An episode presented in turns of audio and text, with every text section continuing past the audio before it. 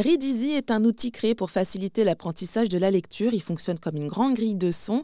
Euh, pour décoder une phrase, les élèves y trouveront au-dessus de chaque syllabe un pictogramme. Donc par exemple, pour le son A, il y aura un ananas. Pour le son J, il y aura une jupe. Pour le son G, il y aura un gâteau. Ce logiciel a été mis au point fin août par Nicolas Deloussal, Pierre-Marie Le Guilcher et Frédéric Grasbon. Euh, tous les trois sont enseignants dans la banlieue rennaise. Euh, Frédéric Grasbon nous parle justement de l'un des futurs projets avec la prochaine grande étape sera certainement de proposer des grilles de pictogrammes s'appuyant sur la langue d'origine d'enfants allophones pour leur permettre de rentrer beaucoup plus facilement dans la lecture. On a déjà euh, je crois que ça doit être 8 ou 9 langues qui sont prêtes en termes de grilles et que nous allons donc pouvoir proposer à nos utilisateurs euh, dans un avenir proche. Alors juste allophone, qu'est-ce que c'est?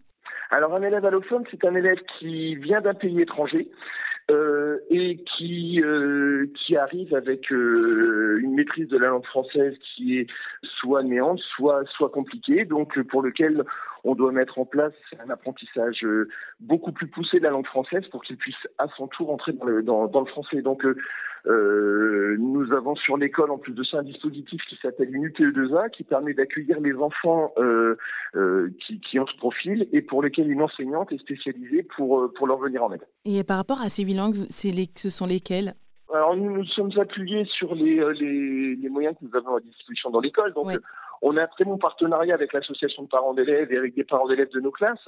Et donc ça nous a permis par exemple de créer une grille en langue arabe nous sommes en train de travailler sur une grille euh, en langue turque.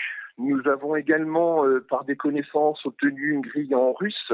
Euh, nous avons fait également quelques grilles sur des langues européennes, donc de l'italien, de l'espagnol, de l'allemand, du hollandais.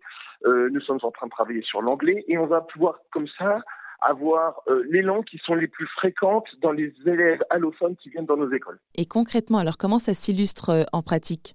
Euh, on va on va travailler sur euh, la grille en turc par exemple.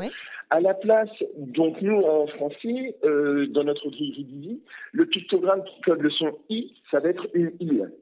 dans un texte français, donc qui va comment, où il va y avoir le son i pour un enfant turc, on pourra lui proposer un petit pictogramme de souris puisque en turc, le mot souris se dit itchan. Et donc, quand l'enfant verra dans un mot français, qui va vouloir oraliser le son i, il verra que c'est une souris qui rappelle le mot itchan, et il saura donc qu'il faut prononcer le i de itchan.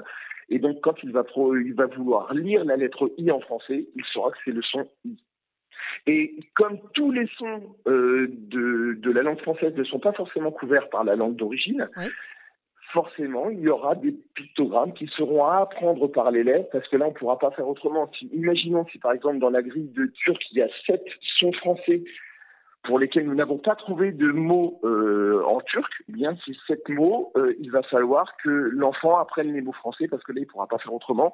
Mais la charge de travail sera moindre malgré tout, ce qui va quand même s'appuyer sur tout un corpus de mots de la langue d'origine qui va lui, simplifier énormément la tâche au niveau de l'oralisation du texte. On est vraiment sur un outil de décodage, hein, c'est-à-dire que ça va vraiment permettre à l'enfant d'oraliser un texte écrit ce qui ne va absolument pas euh, le dispenser de tout un travail sur le sens, sur le lexique. Parce que évidemment, quand on arrive, l'acte de lecture, ça n'est pas que du décodage.